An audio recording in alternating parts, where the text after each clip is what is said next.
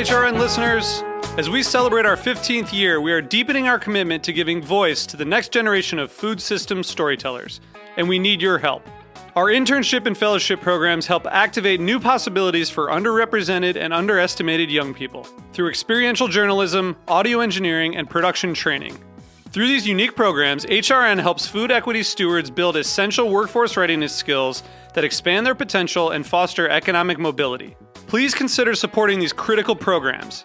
And with a minimum donation, you can be entered to win a dinner for two at an amazing restaurant in one of eight cities and tickets to a concert at a great venue in one of those cities. We have incredible partners across the country who have donated, as they also share our passion for helping to educate the next generation of food systems storytellers.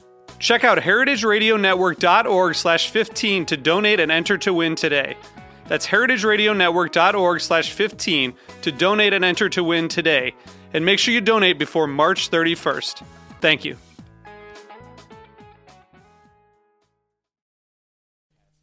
Today's program has been brought to you by GreatBrewers.com, a social media marketing platform dedicated to promoting the world's great brewers and the beers they create. For more information, visit GreatBrewers.com. You're listening to Heritage Radio Network, broadcasting live from Bushwick, Brooklyn. If you like this program, visit heritageradionetwork.org for thousands more.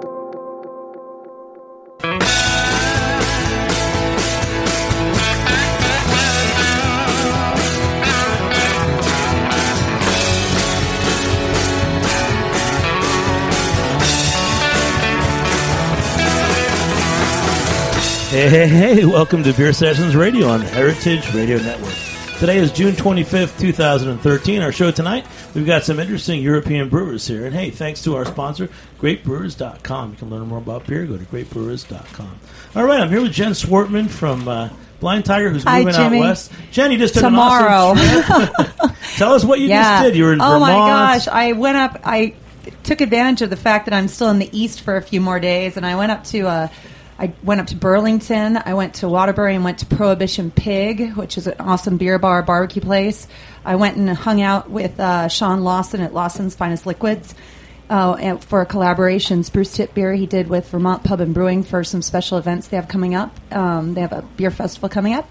And then, so I was picking spruce tips. And then I went and visited our buddy Dave Brodrick and stayed on his farm for a couple nights and went and saw and ate Worthy Burger for the Oh, you first went to time. Worthy Burger. Oh Wow. my god, Guys, you know, you got to go to Worthy Burger. Vermont's a Let's get the microphone. We've got some guys from. Europe who've never been on the air before.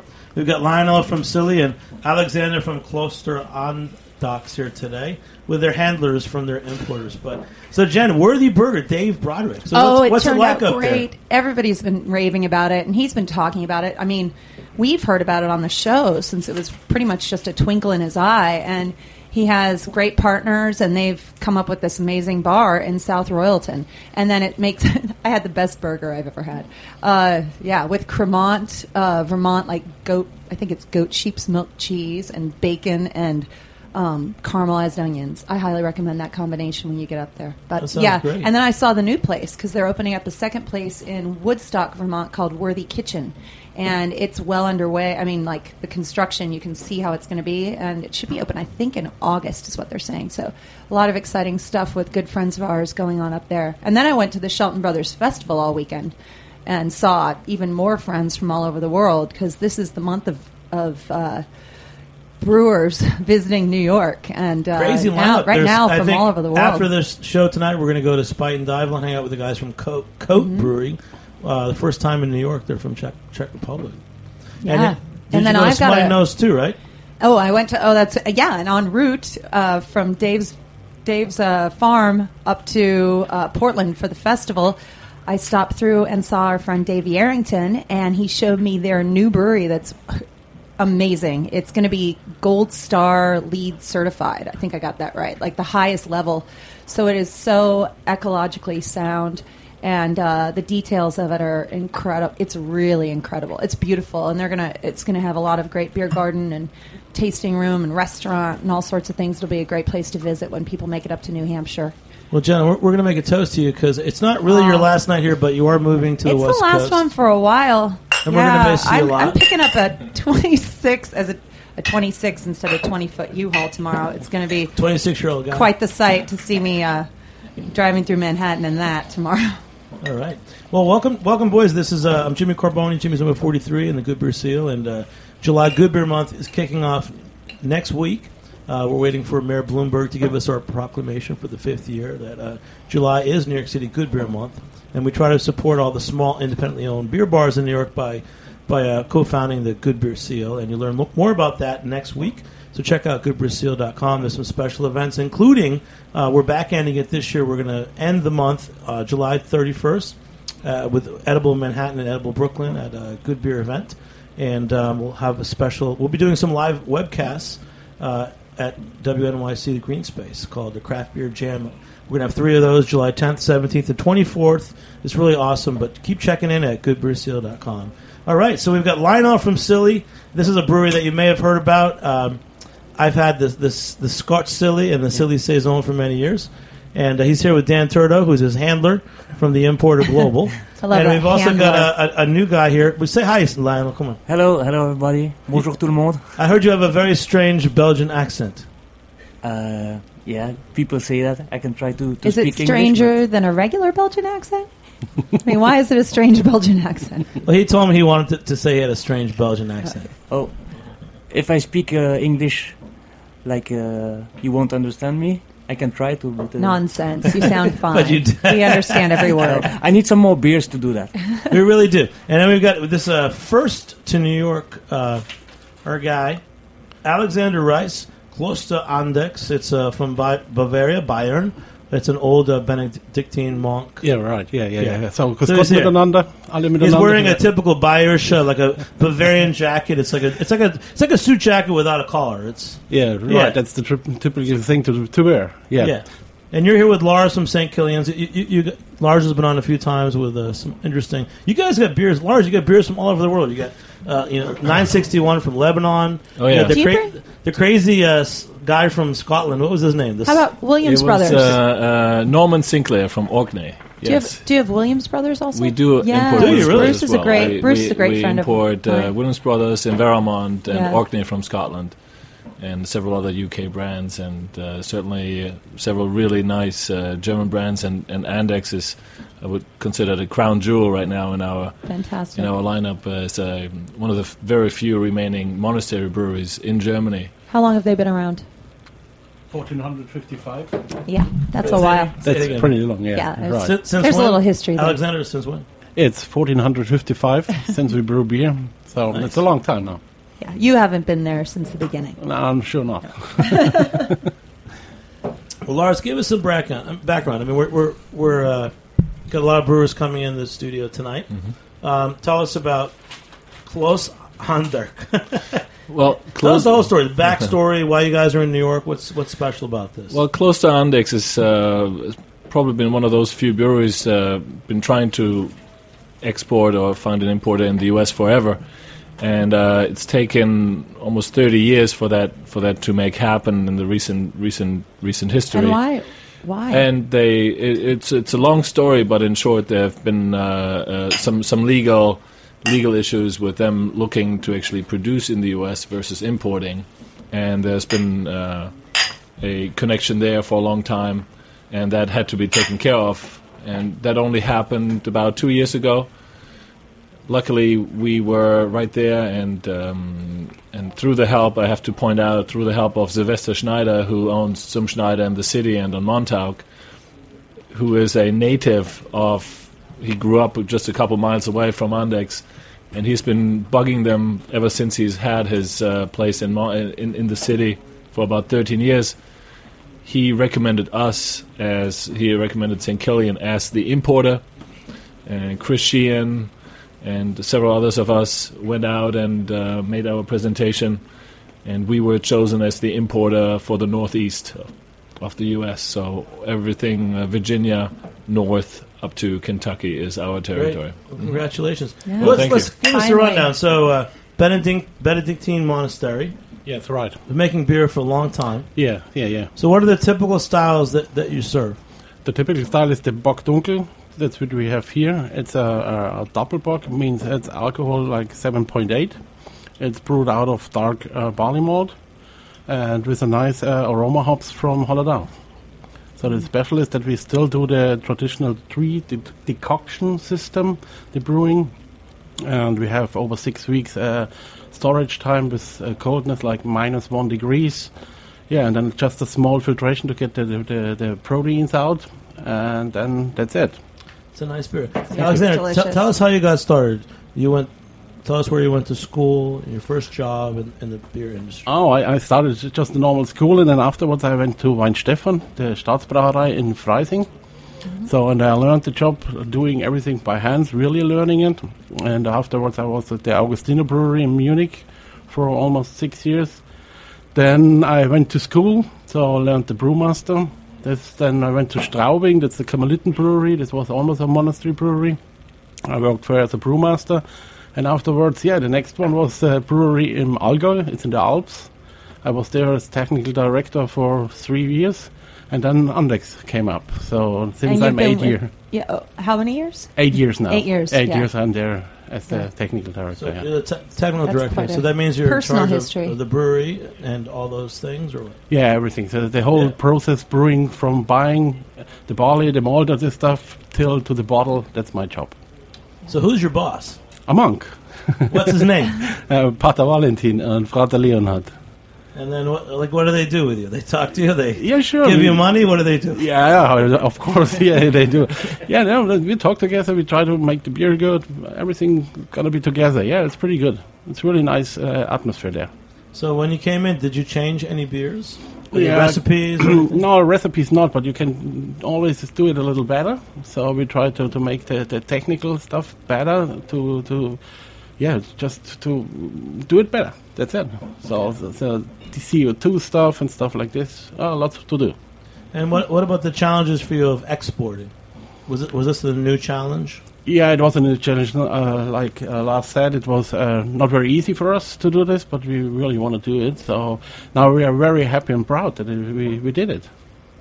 Were, um, so, were you exporting outside of Germany, not to the United States, but outside? Or yeah, we did uh, Europe, Europe. the whole so Europe. You, you've yeah, been yeah. doing that for a Yeah, while, yeah, before. and then you can you can find this beer all over um, in Germany. yes, I you can. assume too. De- yeah, definitely. Do they have it on draft as well as in bottle, or only in bottles? both, both, both. Both, We yeah. do have both. Yeah, so seven uh, kind of beers in bottles and barrels. And are you sending barrels over also? yeah, Can we did. Yeah, yeah, yeah, Great. yeah, yeah, yeah, yeah, sure. Yeah. And then we also Keep your got eyes um, out. Yeah. Cheers to you guys, man. All right, Lars. Welcome. Lars, tell us more about this because you know you guys are tracking down at St. Killian's. You're tracking down.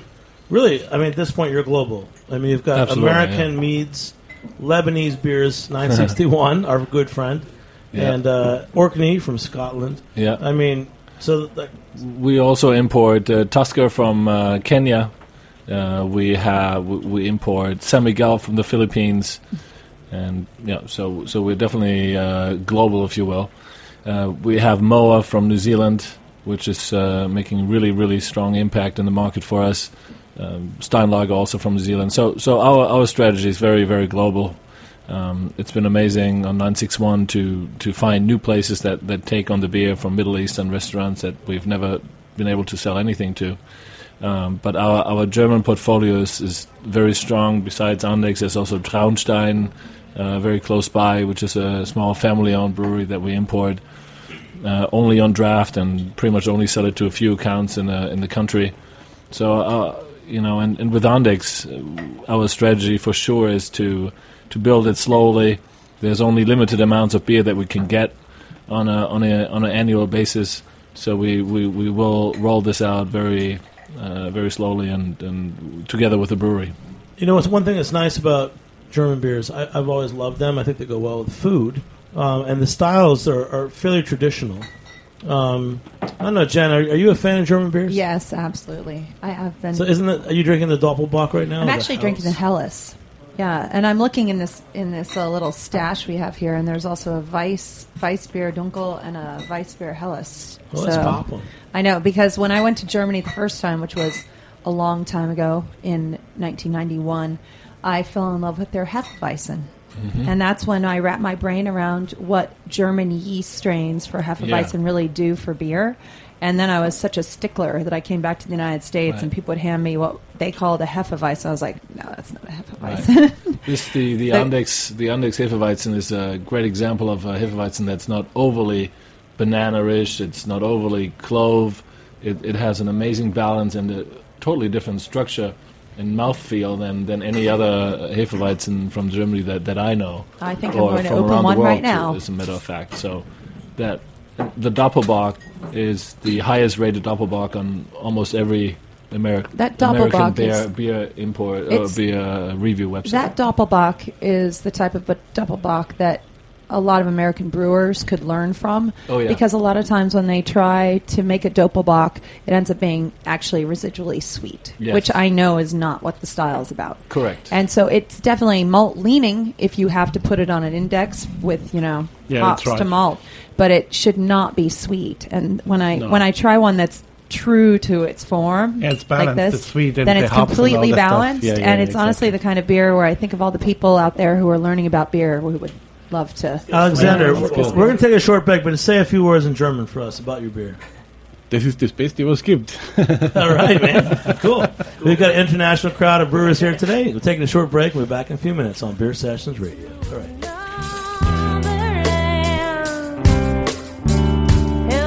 You're listening to O Lover by Four Lincolns on the heritageradionetwork.org. Stay tuned for more from Beer Sessions Radio.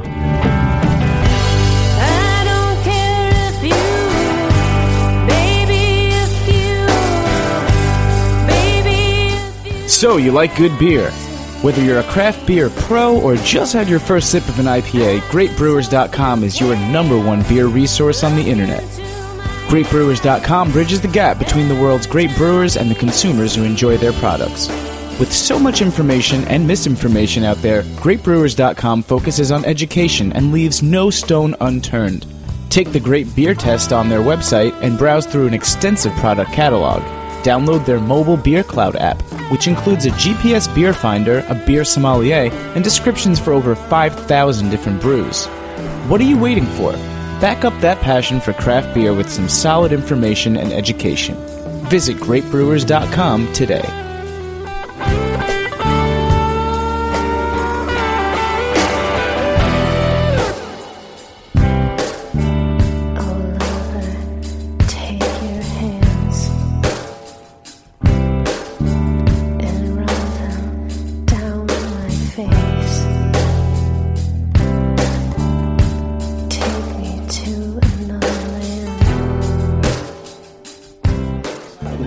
Hey, hey, welcome back to Beer Sessions Radio. Hey, nice, to meet you too. All right, Their baby. introduction's taking place. It's We just had the, A lot of the guy action we've been the waiting studio. for. Okay, where Uh, did we first leave this time in New York in a long time.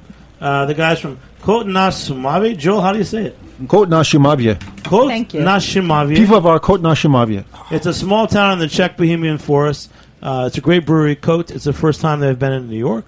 They were here this weekend for the festival in Maine, and uh, they made it to our show tonight. So let's give them a round of applause, everybody. All right. Then you do, but this is something special. I just read in the World Atlas of Beer by Tim Webb and Steve Beaumont that uh, you guys have a very special brewery. Adrian is going to speak speak on behalf of the owner.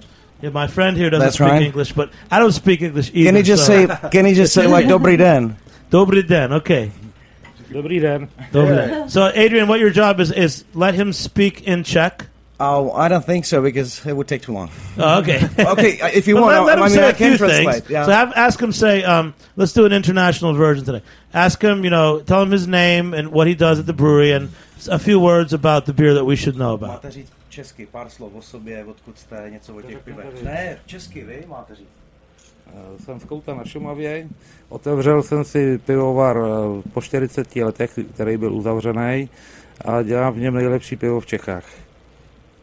And the reason I want I wanted to bring this up is this is very special for us because you know we know that um, Czech has a very long history of making beer, going so far back. I know that under the Soviet era, you guys suffered, and you know things. You had the old equipment, nothing, nothing was really done. So we're really excited to have you in New York. Um, so first of all, Adrian, so um, we know that you guys have a very great tradition, and everyone wants to have Czech beer. You made what Pilsner and so many things. So tell us a few things about. About Kout and the brewery and what you guys have done because you, you had to bring it back, right? It was closed. It was You're an old very brewery right. that Where was is closed. it in the Czech Republic? Yeah. Actually, it's not far away from Pilsen. It's like 65 kilometers. What would that be in miles? You know, Uh, 40 don't know. miles. like yeah, divided by 1.6. Yeah. So it's it's south of Pilsen. It's a very small town, very traditional one. And the Kout brewery, I mean, the first written records of the brewery uh, are dated back to like 1736. So that's the that's the records we have actually found in archive. So it must have been there like we guess it's been there like 100 150 years before. Yeah, and what we love is that you, this is a, a very traditional, great beer, you know, area. And I know that for all the changes in Prohibition and the Soviet era, you guys really suffered. And um, if you don't mind, let, let him say, ask him a few more questions because I think it's okay that for this show he speaks in Czech, and I'm sure there's fans that, that can listen to us in Czech, and you can translate afterwards. Okay, But- go on and ask questions. I mean, what is- Yeah. what are you interested in? Say that as uh, his, his first time in New York, uh, how, how much work did it take uh, for you guys to get your beer to New York? Je, kolik to zabralo práce, než, eh, než jsme dostali pivo vůbec do New Yorku a do Ameriky? Můžete česky. V podstatě moc práce to nedalo. Eh, Víc práce nám dalo prosadit se na českém trhu, kde jsme uspěli. That's. Děláme pivo podle 200 let staré receptury a z toho důvodu jsme nejlepší dneska. Can we have him just? For, for those who, who, who happen not to understand Czech, Yeah. do you want the translation? I would like to know a little bit about this brewery. So Uh, actually, it was not the big thing. Was not I mean getting in into U.S. because we met Shelton.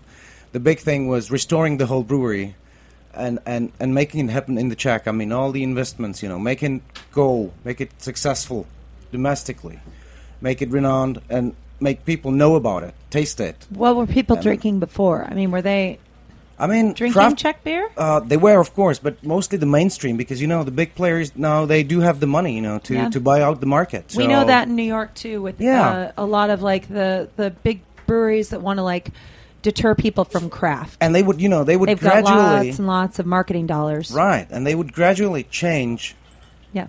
the taste. You know, they would try to make it cheaper to have more marketing money.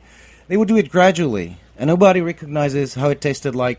I don't know, ten years ago, fifteen years ago. So this is this is how they do it. You know, they have the money, they just buy out markets because we even had problems. I mean, there were pubs uh, locally who would have got money not to serve our beers. You know, from Pilsner Urquell and the others. Yeah. they would No, just we- pay them Well, not we- to not to have it, not to list it, not to not to buy it. That's pretty devious, but we, I really do think that um, some of the the big brand importers, uh, who I could or could not name, who could splash every billboard in New York with their brand, um, gained quick brand recognition, and really deterred people for a while from quality. They were ready to go beyond our macro um, beer and go to something that they thought was higher quality. But instead of turning towards craft brands, they were they were di- they, they were distracted, and all of a sudden they started saying certain brands without even really knowing why, and it was Yeah. because it was the marketing dollars. Well, So Adrian, how I about- understand How that about here. just tell us more about your journey? I mean, I, I wanted to, to and, and tell us the owner's name again. You, you, you tell us, Adrian. Now, Okay, so you want me to tell, just tell say you first English? what is his name again? Just, Okay, okay. Um, how the journey went? It no, was no. easy. First, I'm sorry again. You, your- are the people? Your friends who's sitting with you today, who Yeah. spoke in Czech. What is his name? It's he's Mr. Skala, Jan Skala. Yes. Very so Czech I, name, we wanted to give him a chance to speak in his language because we really respect what he's doing. Yeah. But now tell us, you tell us more about the journey. I mean, we love the Shelton brothers, and uh, how long have you been working with the company? Give us some more information. It's not been long, actually. We first met last year summer. Joel, they still love us. That's why it's not been that long. You know, you. Yeah, mostly mostly Joel. Yeah, that's right. No, they came. Joel's they the lovable one. That's right. I think they. I think you guys found, uh, found us on the beer raid. Yeah, actually, we, we we're not proud of that way of finding beer, but we hadn't done any Czech beer for a long time, and we looked on. Uh, we Dan wanted us to go over there and find some Czech beer, and uh, we looked on Rate Beer and Beer Advocate. Three of the top ten beers, uh, Czech beers, were from Kout.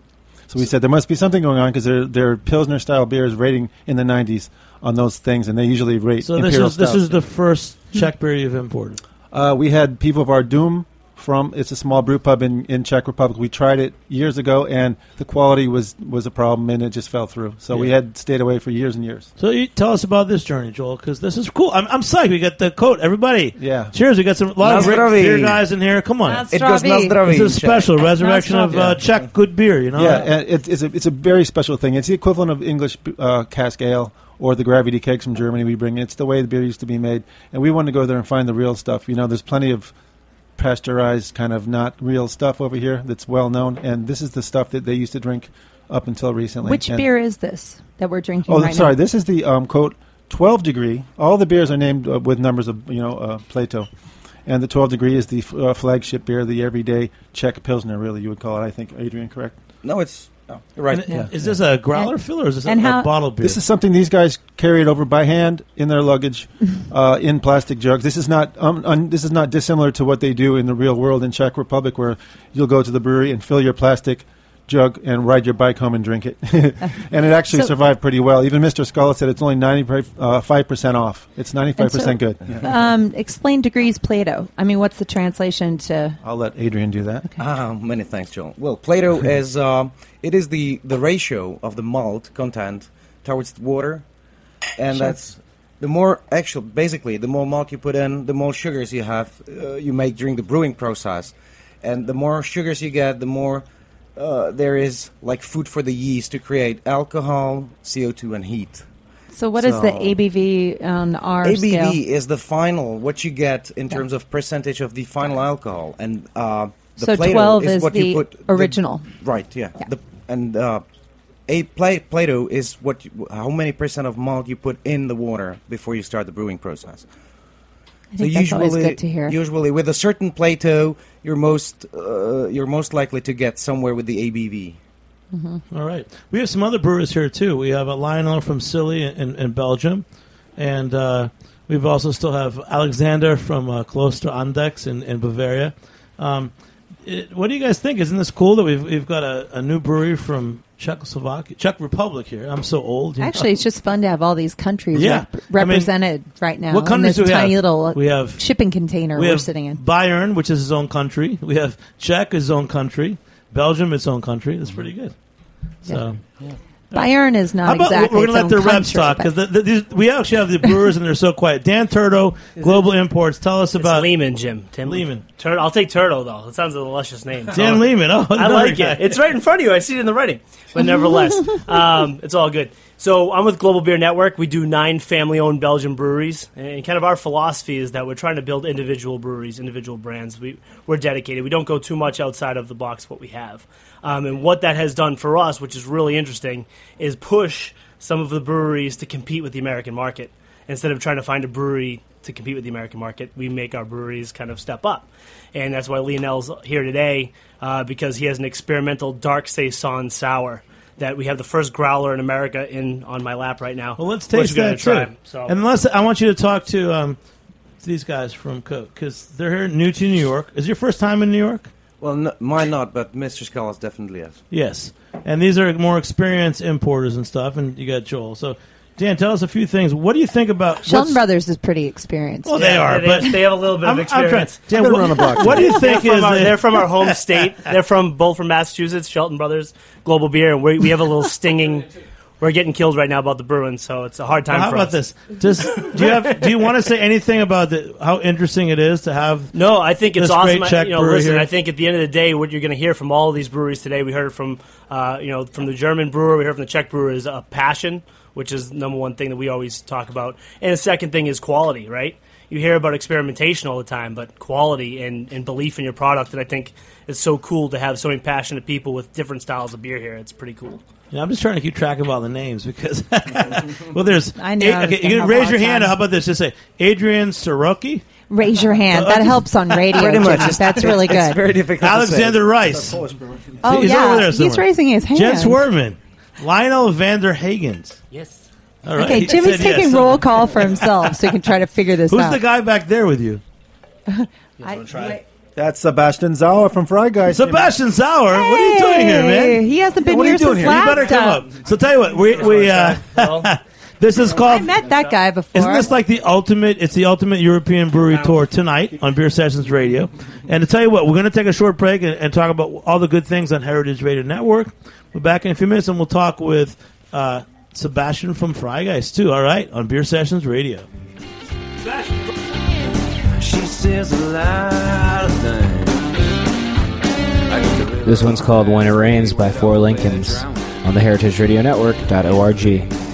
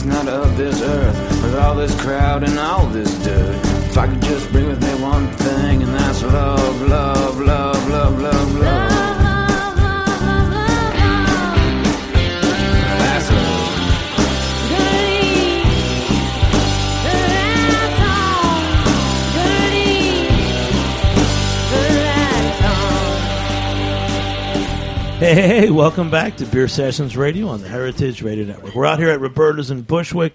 Coolest place in New York. It's more than pizza. It's a two-star restaurant. I think tonight I'm going to have the most fun Mangalitsa pork collar for dinner. And we've got the the greatest lineup I've we've ever had here. We've got for my going away party. yeah, Jen Swarm is here. How many? Like, we've got you know Alexander from Kloster Andechs, uh, uh, new to New York. We've got Kout from Czech, also new to New York. We've got uh, Lionel from Silly, who we love, and he's got a new beer, Silly Sour. And our buddy, uh, I'm check his name because I'm going and that crazy. silly sour is It's a pretty weird name. darn Our. Fry Guys boy right here. Yeah. Sebastian from Freigeist. He just walked in. So, yeah, um, you know, there was this festival this past weekend in Portland, Maine. Jen was there. Joel Shelton's here, our buddy. And uh, it- I think I want to make a toast first to the the diversity of, of good beer in, in the world right now because, you know, when, when Michael Jackson was first writing about it, he was discovering the, the old breweries.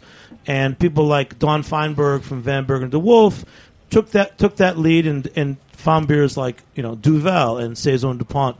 And um, looking back now, now we have this whole new resurgence where there's American craft beer and everyone's drinking American craft beer. But there's also these great there's there's there's you know like uh, Kloster Andechs over here, Alexander and, and Lars. You guys weigh in. You know you guys are doing some some cool stuff, and it's a traditional Benedictine monastery. Well, within this room, we have representation from, oops, on, oop, almost a foul. Um, Andechs, which is he, 14 something was when they started. And then now Sebastian's with us from Freigeist, which is the new wave in Cologne. So, yeah, and we get, and we get silly too, and uh, the guys from yeah, so we've got Kout. all a Yeah. range of history here. And So I, I want to try to like just everyone stop for a minute, just like everyone. First, we have to make a toast, but just just saying, if you're out there as a beer fan, I mean, this is the ultimate moment where I'm like, I still look to Europe. I love European beer, German and, and, and Czech. You know, Czech coming back, and uh, Freigeist, we got something from from Cologne other than Kolsch, but uh, You mentioned Germany cool. already. Yeah,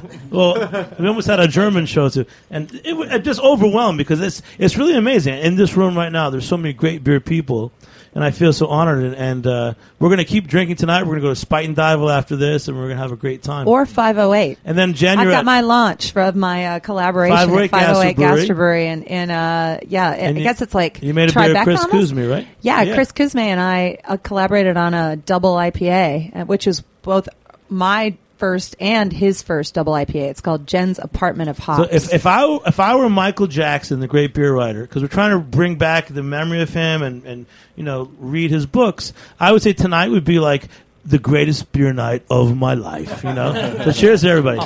So cheers. And uh, I, I want to bring uh, Sebastian just walked in from Freigeist. This is a cool night. Sebastian, how are you, man? I'm fine, man. How was How the you? festival in Portland? It was great, even if uh, Joel was around, but it was still pretty nice. Well, somebody's got to give Joel a mic. Come on. So I take uh, take exception to that comment. So wait, Sebastian, what has Freigeist? I I met you last year, right after the festival, same time last year, you were in the studio. That's right, On yeah. the same trip, and we were first hearing about your beer because you had just launched this market, and uh, and now it's a year later. And I remember you were doing a lot of you did some pretty wacky stuff, but a lot of it was based on traditional German styles. And I wanted to know what you've what the brewery's been up to since then. Have you Um, done what else have you been like? What other amazing creations are you proud of? We actually grow uh, a lot since then um, because this was just a start in the US with some uh, sh- small small percentage of our beers which we have around. So we sat uh, together two years ago with the Shelton brothers uh, in Cologne, and we decided which beers we should start. So it was uh, four beers um, right away. And after the festival, it was clear that the um, Geister we made in uh, for the festival, or we brought one keg in, and everyone loved it. So we had to send it right away. And after then, we sent so many new beers inside, which uh, we have in Germany uh, quite more regular, and but now it's quite regular in the US as well. And we're just uh, going on and can do everything what we want, and uh, also with other export uh, possibilities within Europe and Canada. So that's a good situation because we love to do. We just want to d- brew the beer we want, so we are not making beer just for um, selling, but just also for for our own taste. Sure. And Sebastian's being very modest, but he's just started a new side project called the Monarchy, which is a, a offshoot of Freigeist, and he hasn't even mentioned it yet. No, I So didn't mention mention How it did, did you bring any Freigeist beer for us to drink, Joel? I did. Okay, let's have some. Fantastic. Yeah. Um, but no, I I was more asking about specific beers that were particularly fun for you to be able to brew and launch because I loved my favorite last year that I tried and then have tasted every time I could get my hands on it is the Abraxas, which was a smoked Berliner Weiss, as I recall. Yep, I'm And glad you liked it. Yeah, but and that one's around, but there were there were some others I think you brought to the festival also. So Yeah, right. In the meantime, uh, we brought into the US um, a sour porter, which is also lactic sour porter, which is referring to uh, the old Hanseatic days, days when uh, also beer was brewed with salt to, for the balance, and it is sour and it's really like a very full-bodied beer. Um, we concentrated also with the new project, the Monarchy, more on way more special beers like old uh, beer stars, which were around in the 19th century and died out in the meantime. Um, so there's a lot of beers in the former times were around, and uh, it was a big variety. But um, we want to revive as many as possible. So um, a lot of a lot of fun was last year in October when we brewed uh, a Grodziskie slash Grätzer, which was uh, 100% oak smoked wheat malt beer, which was a really crazy brew because 100% wheat. Everyone who ever brewed knows that this is pretty shitty for lautering. and um, that was a 7.7 degree Plato beer, so 3.3% alcohol, and um, pretty bitter, 35 IBUs with Polish hops and that kind of stuff. So one of my my friends drove from Prague from the lab, 10 hours drive to Netherlands just for bringing three kegs of yeast, and um, that kind of fun, uh, that kind of stuff is making a lot of fun. So we are right now pouring the Geisterzug Gose, which is a very traditional beer. G- uh, Gose was um, very pop, uh, came up in the town of Goslar, which is a bit in the middle of the center of uh, Germany, and the river through the city is called Gose, and became way more popular in the east, especially in Leipzig, but uh, died out uh, twice in the 20th century. And uh, we nowadays there are uh, two versions in Leipzig around, and uh, we are big fans of the beer style because it's very um, has this great sourness, but it's not crazy, it's not tart, it's not funky. but it uses salt, right? Right, and it's salt and coriander inside, and it's a top fermented wheat beer, and we use the old German brewing technique, which means that we use spruce branches within uh, the wort. So you have a little bit of spruce stays inside, but it's all about balance. So we don't want to have crazy spruce stays inside, but it's really balanced. And that was a that was a Yeah. style that almost disappeared, right? Yeah, it died out twice in the 20th century, See, but so- and now we love it. So I'm glad you kept Let's it go around. We have so many great brewers and, and brewery reps in the room tonight, and let's go. Th- let's go around and, and ask them. First, we're talking about the 19th century. I mean, in some ways, that was a heyday for brewing, and, and we're just getting back to that now. Um, let's start with Alexander over here. Alexander from Kloster Andechs. Tell us to you, you know, and Lars, you can jump in. You know, in 19th century Germany, maybe what were the styles that he was brewing and something. Yeah, the style was uh, heavy beers. So now you get to try the beer, uh, still have the taste from beer, but not as heavy. So we can feel it with the Doppelbock Dunkel that we have a little bit less now. But where we go really stuff hard in is the white beer and the normal lager beer, which goes up. But it, it has to taste beer. So let's say let's say you want to make a, a, a, a historical beer from the 19th century that was from your brewery close to. Andechs. What beer would you bring back? Uh, a That you're not dark making. one, a dark one, a very high gravity dark one beer. That would it be? I grab it dark. And let's talk to Adrian, uh, representing C- Kout Brewery. Same thing in, in Czech Republic in the 19th century. Um, you know, what, what were some of the, the, the beer styles that, that would have been really considered the top quality beers? Well, I think Czech Republic is pretty conservative when it comes to beer. So it was most of it was like the Pilsner style lager beer. Uh, it only varies in Plato and color, and of course quality. Well, during the communist time, you know, the beer making suffered a lot by uh, closures. You know, uh, it was horribly underinvested. So the breweries were closing up. The smaller breweries just were, were closing up. You know, they didn't do invest any So communism's the same as big as big beer, like Budweiser. Yeah, well, the, the truth is the truth is that during communism, every, everything was state control, and the state decided where and what and who is supposed to sell. So uh, Pilsner Urquell by then and České Budějovice, which is the Budvar, were the only two breweries awarded the right to export, and that's why you know there were other good beers, obviously, but these two were the only ones who, who actually could. So Were the other ones thriving within the country during that time? Yeah, they even had okay. They even had local. They were limited regionally. So the market was like you know split up into regions, and uh, that was about it. And then Lionel from Silly, you're a.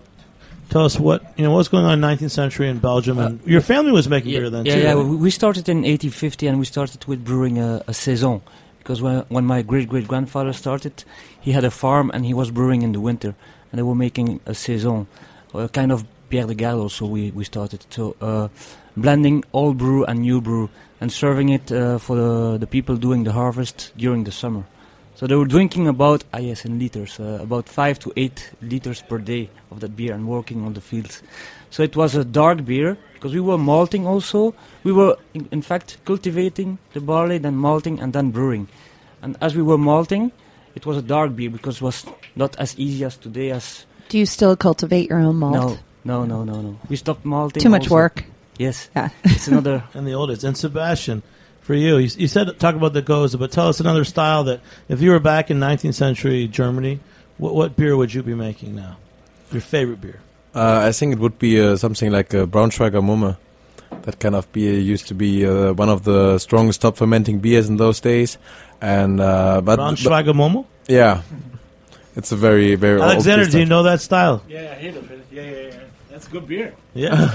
good. Yeah, sure. What what is that style? It's, it's not too far away from the Doppelbock he mentioned, so Exactly. but it was top fermenting, and uh, but those beers in those days were all uh, very. Uh, a lot of them were very strong, but uh, contained a lot of a lot of sweetness. So what they was were not very strong back in a good then? way. Is my question because Something very like 10% strong alcohol, Yeah, but 'cause they very were strong right now in the United States can be a lot higher than that actually. So No, ten percent though is pretty big.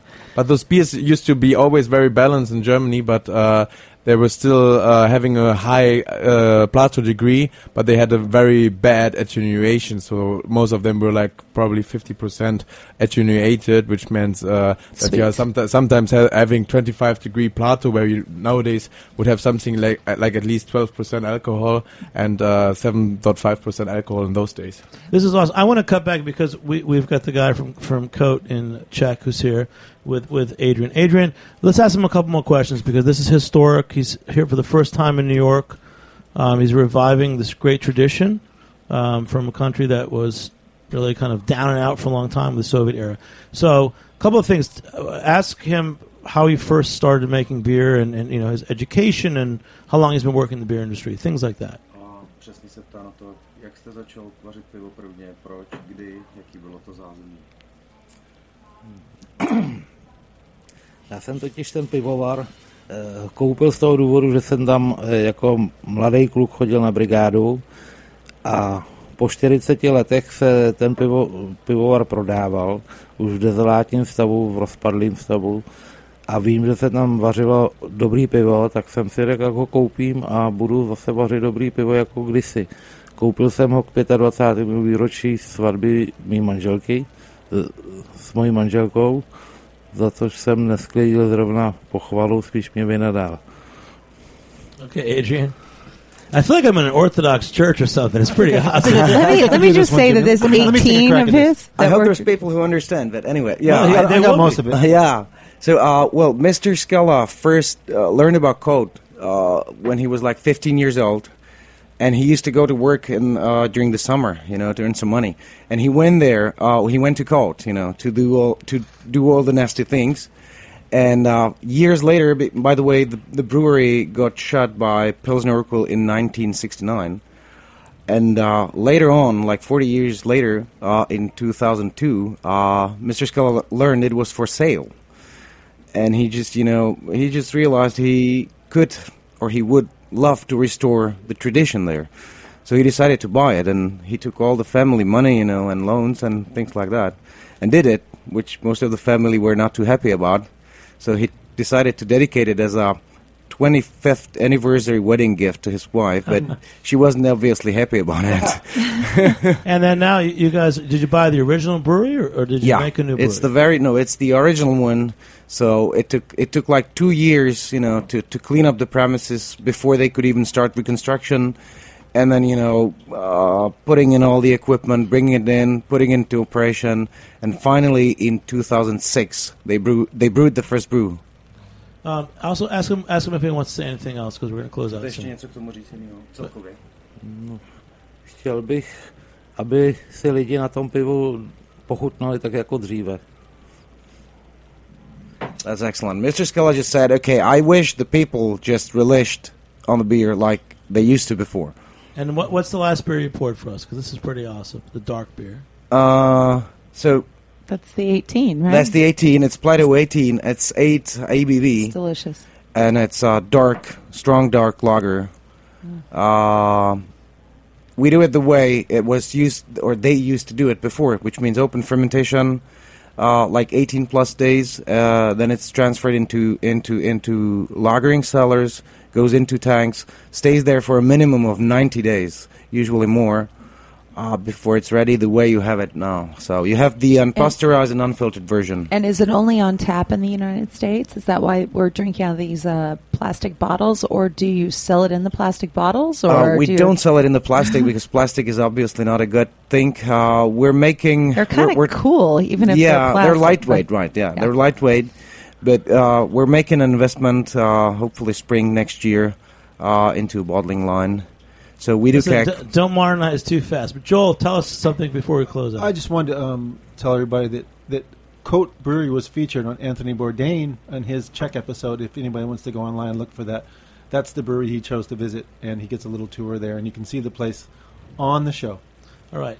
Um, we're going to sign out soon, but let's just go around one more time. Everyone say their name and uh, their affiliation because this is a very special show. Jen Schwertman. I used to work at the Blind Tiger. All right.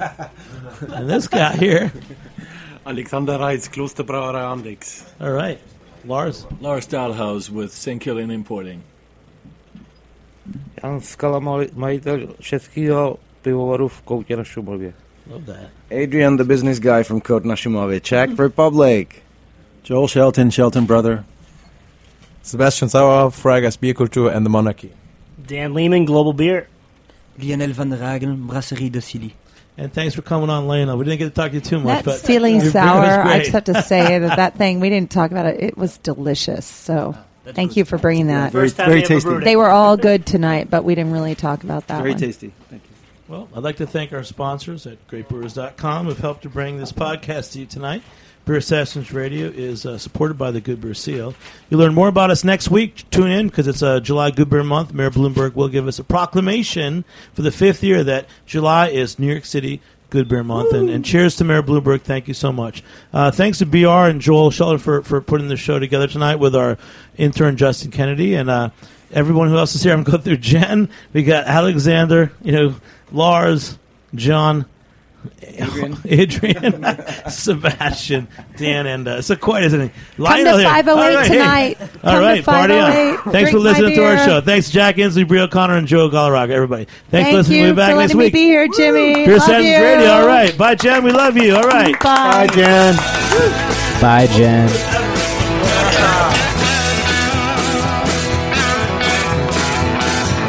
Thanks for listening to this program on heritageradionetwork.org. You can find all of our archived programs on our website or as podcasts in the iTunes Store by searching Heritage Radio Network. You can like us on Facebook and follow us on Twitter at heritage underscore radio. You can email us questions at any time at info at heritageradionetwork.org. Heritage Radio Network is a nonprofit organization. To donate and become a member, visit our website today. Thanks for listening.